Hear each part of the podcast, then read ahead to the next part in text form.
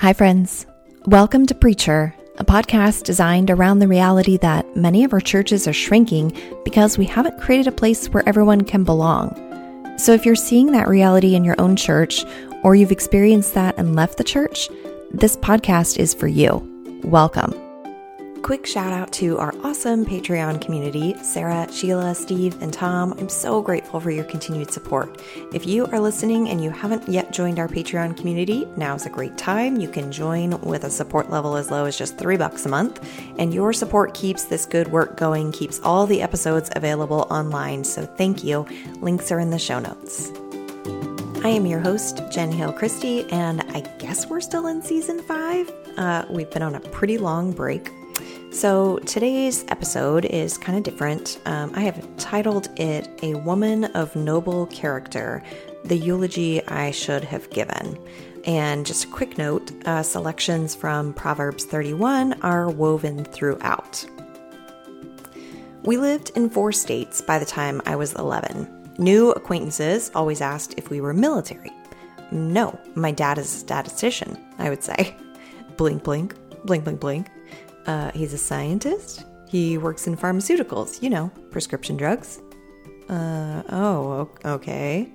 I guess it was strange to everyone but us moving around as we did. As a teenager, I started to lament the missing sense of home that others seemed to have. My friends had roots in our community that went deep, stretching back generations, and we were more like saplings that might at any moment be plucked up and moved again. They had grandparents and cousins and aunts and uncles nearby, and we were this lone family of six living in Northern California, the nearest relatives 900 miles away in northeastern Washington state, and we almost never saw them. Gratefully, we remained in that one spot from the time I was 11 until the middle of my sophomore year of college. But while we were, you know, somewhat established in the community, it still wasn't the generational depth that I longed for. I wanted cousins to play with and grandparents' houses to go to for birthdays and holidays and aunts and uncles to come to our games and our shows. I wanted to grow up surrounded by land that my ancestors had farmed and, and cemeteries where we would go visit them. We've never had a, a family home with my parents. Um, right now, they're living in their eighth house in my lifetime. But my grandparents' house in Oklahoma City it served as like a proxy family home for us. When we lived in the Midwest, we visited all of our Oklahoma family two or three times a year, going for holidays and summer trips. We didn't take vacations uh, like a lot of other people did. Um, basically, our vacations were road trips to visit family. That's it. We never went to Disneyland or other places like that. We didn't go to the beach. We just drove to visit family. And those trips were magical. Okay, I'm just kidding. We're real humans who are equal parts monster at times. We had this big brown Chevy conversion van that we affectionately called the Cheesemobile. I can still hear the sound of the mini blinds tapping in the window frames as we drove through the night. Uh, my mom always liked to drive through the night because she hoped that we would just sleep through it and leave her alone. My sister and I took turns stretching out in the back seat or the back end, dozing in and out to Juice Newton's greatest hits playing on the cassette player. And then there was this telltale rhythm of the bumps of patched asphalt. And when we felt that and we heard that under the tires, we knew that we had finally arrived at my grandparents' house. They built that house 50 years ago now. It was 1972. And 95% of the house and its contents remain unchanged. They had to replace the carpet a couple times and they had couches recovered at least once. New family photos were added to the old ones in the hallway over the years. But there's this mantra, I'm sure you've heard it a place for everything and everything in its place. I never heard my grandmother say those words. She never said that phrase that I heard, but never have I met anyone to whom this applied more strongly. She designed the house that they built, and let me tell you, she thought of everything.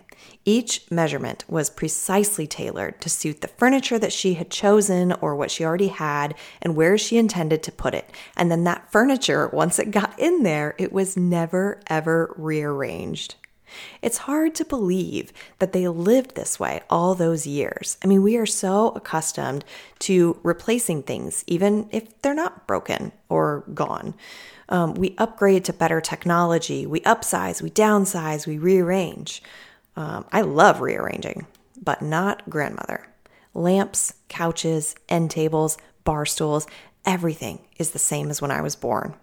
The uh, living room, the living and dining room, like the way it was finished and furnished, it could accommodate the exact number of round folding tables and chairs that she planned to use for all their entertaining.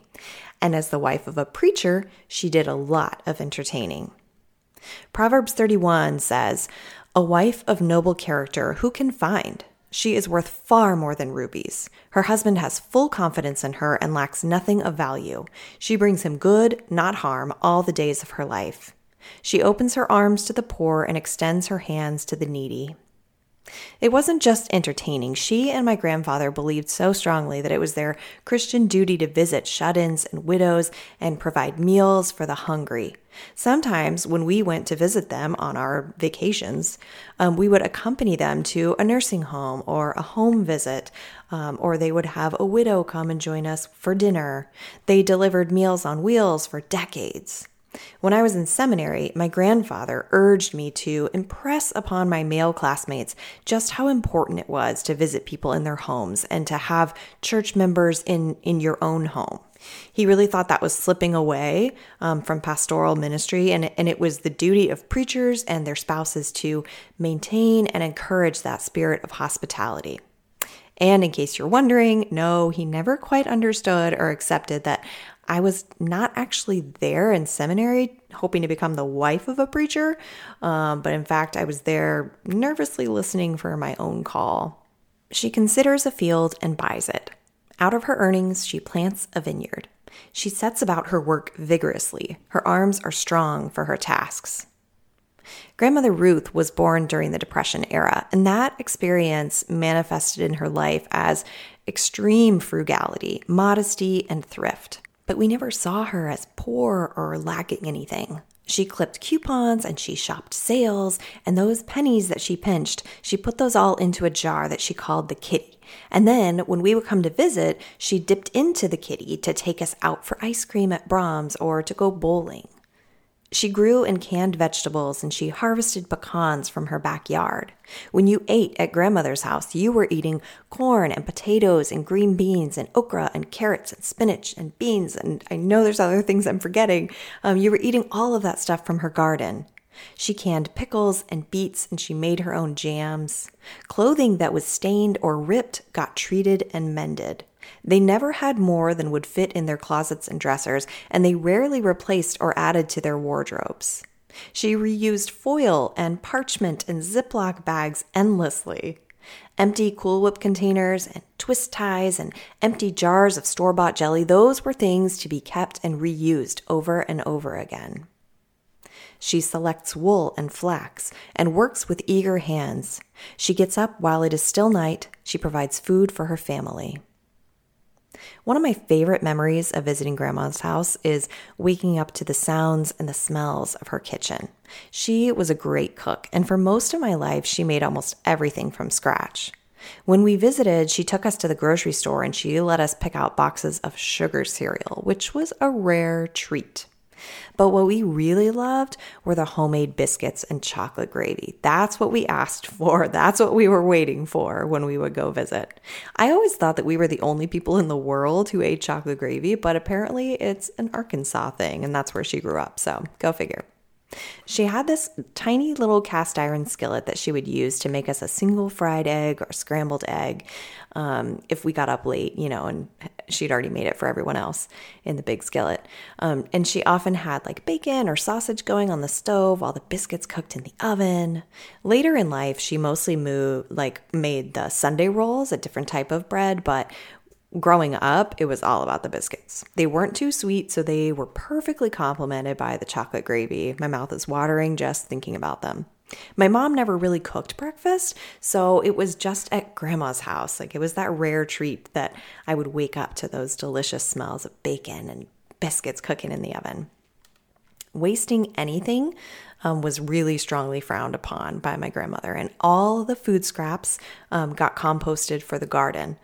But she wasn't a hippie. She was modest. She was self restrained. She was conservative and prudent and conscientious. She was reducing, reusing, and recycling way before it was popular. She really sought to embody what she understood to be the wife of noble character of Proverbs 31. The wife conducts herself and her home in ways that bring respect and honor to her husband and her family name. She speaks with wisdom and gives faithful instruction. Grandma Ruth never ate the bread of idleness. If there was a meal to prepare or dirty dishes in the sink to wash, she did not sit down until the job was finished. And when she sat down, it was to fold laundry and snap green beans and edit the weekly bulletin or shell pecans. As kids, we were expected to pitch in too. It was on that couch where I learned how to snap green beans and how to shell pecans. That's also where I learned how to bind curriculum with a comb binder. She wrote all the curricula for the children's classes at church, and she made flannel graphs to go with each les- lesson. Totally dating myself here. Um, you might not know what a flannel graph is, but I these like these cool boards where it was made of flannel, and then there were these little characters that were also made of flannel, so they would cling to one another. Um, really fun for kids. So, in the guest room at their house, the closet has dozens and dozens of these little boxes that are neatly labeled, they're organized, they have all the flannel characters animals and other objects um, so that the teachers could tell Bible stories with these movable visual aids. So, like, you know, each story or each lesson is like its own little box in there.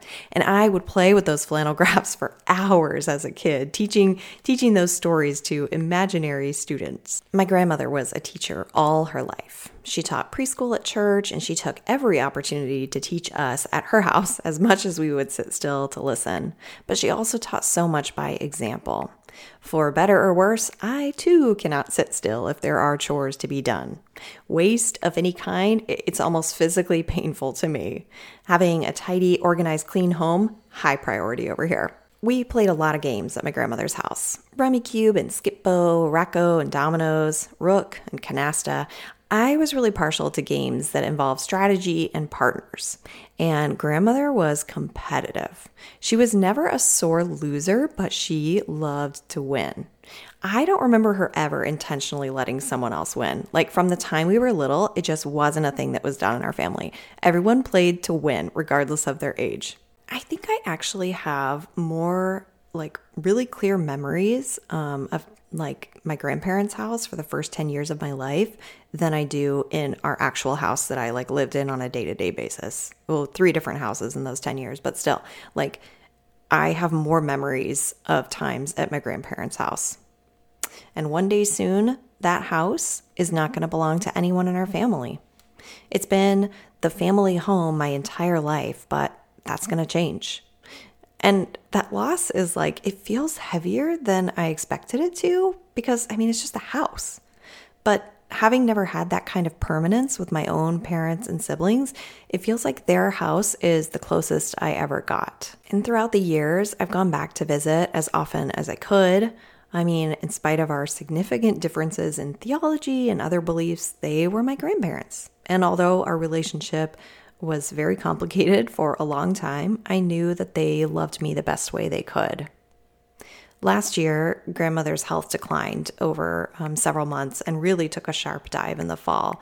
So, my parents, um, sensing the end was near, they booked one way tickets to go and be with her. I mean, she was ready to go. She had been ready to go ever since my grandfather passed more than three years ago. So don't get me wrong, she didn't sit around waiting to die. She continued to be active with volunteering and hosting, teaching her homemaking classes to girls and her bachelor classes to boys. It was really important to her that young people knew how to mend a shirt, how to prepare a meal, set a table, and conduct themselves with good manners. Manners, super important. She was almost 92 when she passed in October. My siblings and I got on planes in our respective corners of the country, and we converged together in this place that felt so much like home, but also foreign, where we'd only been together as adults twice, ever. First for Papa's 90th birthday celebration, and then for his funeral, and now for her funeral. And his death um, signified a different kind of loss for me. Uh, when my grandfather died. There was the normal stuff, um, you know, like knowing I wouldn't ever hear his goofy dad jokes again or see the perfect deadpan. I mean, he was like brilliant at the deadpan. I knew I would miss how much he loved to laugh and what a good storyteller he was. He was a really good preacher, too.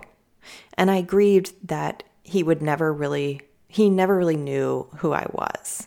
He would never know or accept or understand that I had faithfully served the church just like he had. While he was in the Navy, he became a preacher and he remained a preacher until the day he died. I saw myself like walking in that legacy and I felt connected to him in that way, but that connection felt unrequited and his death assured that it was it would always remain that way. Grandmother's death felt more like an anchor slipping away. And I had complicated feelings this time too, but a lot of that had to do with how she was remembered during the funeral. So, this man who preached the funeral had preached my grandfather's funeral as well. And apparently, they were somewhat close, but he didn't seem to know my grandmother very well. He told stories he'd heard from the family, but he didn't have firsthand knowledge. And for you know, family members, it was obvious. He mentioned the cabin checks that my grandmother was known for out at, camp, at Camp Rock Creek. And he followed up by saying, uh, So you better be in your cabin by curfew when Miss Ruth comes. But that's not what the cabin checks were. I went to that camp. I know what it was. She had high expectations for how campers maintained their sleeping quarters. And every morning we were expected to make our beds and tidy up our belongings and sweep out our cabin, get ready for inspection. I don't remember if she came around with an actual white glove, but I remember that being a joke. Um, it wasn't enough to just like clean up your cabin though, because there was a competition um, every day and then like overall for the week. And if you cared about winning, you would go above and beyond. Uh, maybe you would like arrange the stones outside the cabin door into a, a lovely little walkway. You might pick fresh flowers or leave a little sign expressing your appreciation for Miss Ruth. And so, as he was preaching, I found myself angry and sad that this man who didn't even really know her was delivering this sermon at her funeral. And I mean, he talked with the family, you know, he got a lot of things right, but I still had these big feelings about the picture that emerged. When Papa died, it was natural that the focus was mostly on his service to the church. And she was such a partner with him in that. It's natural, you know, that again, the focus would be on her service to the church. I would say the sermon was like 80 to 90% about her service to the church. All volunteer, of course, never recognized as ministry, of course, because she's a woman. And then the other 10 or 20% was was stories. And what felt so obviously missing, um, to me at least, was any mention of her love for her family. Like, where was any uh, mention of how much she loved being a mother, a grandmother, a sister, an aunt, a daughter, a wife, a friend? I'm not sure actually um, that the word love was ever mentioned other than to say how much she loved the church, maybe about how much she loved Lewis, my grandfather. And again, I mean, the church took center place in her life. No one would argue with that. Just like my grandfather, her service to the church was her legacy. And I think that's okay. It's just not the legacy that I want for myself. I want my family to remember the different accents I used and how I would talk in different voices uh, when I read to them. I want them to remember every ridiculous new eating trend that I tried and all the gluten free baking experiments gone wrong. I want them to remember spontaneous dance parties in the kitchen and, and the unhurried, unplugged camping trips with friends. I want them to remember the amazing vacations that we took as a family and all the digital photos that we never did anything with. I want them to remember how we ate dinner together every night and talked about our days. I want them to remember snuggles and tickles and kisses goodnight and I want them to remember that mom was there, that that I listened to them, that I cared about their life. Um, I want them to remember how known and seen and loved they were to me.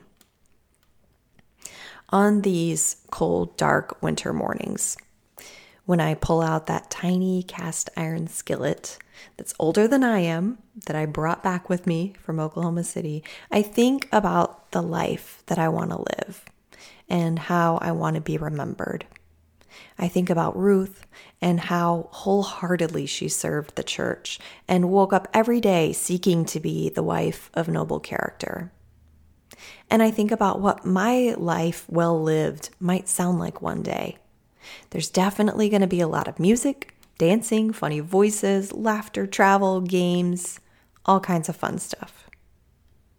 I don't know if our current home will be the family home that our children bring their children back to one day. But I hope that regardless of the address on the mailbox, the six of us collectively will always feel like that family home for each other, that we will be the roots and we will hold the memories for each other. And even if we find ourselves with no other blood relations living nearby, we will find good friends who can come and be part of our family too. Grandmother Ruth taught me so much, but this is perhaps the greatest lesson her death imparted to nurture and cultivate, care for, and be that home for our family. If today you find yourself on the outside, without a seat at the table or a voice in the conversation, may you lean into the truth that you're always welcome in God's community. If you are one who wears the name minister, pastor, elder, shepherd, or are otherwise known as a faith leader, may you extend God's yes to those you might have said no to in the past. May you be emboldened and encouraged to honor the space that God has already created for all. Let's build bigger tables together. If something in you was stirred today, reach out. Hearing from you really does help to shape the future of this podcast. You'll have the greatest impact and opportunities for engagement by joining our Patreon community by clicking that Become a Patron button on our page, patreon.com slash Jen Hale Christie and I would love for you to connect with me on Instagram or LinkedIn or Facebook at Jen Hale Christie. Lastly, you would really help others to connect with this work if you would subscribe and rate and review us on iTunes. That's our show for today. Thank you so much for listening, and I will catch you next time.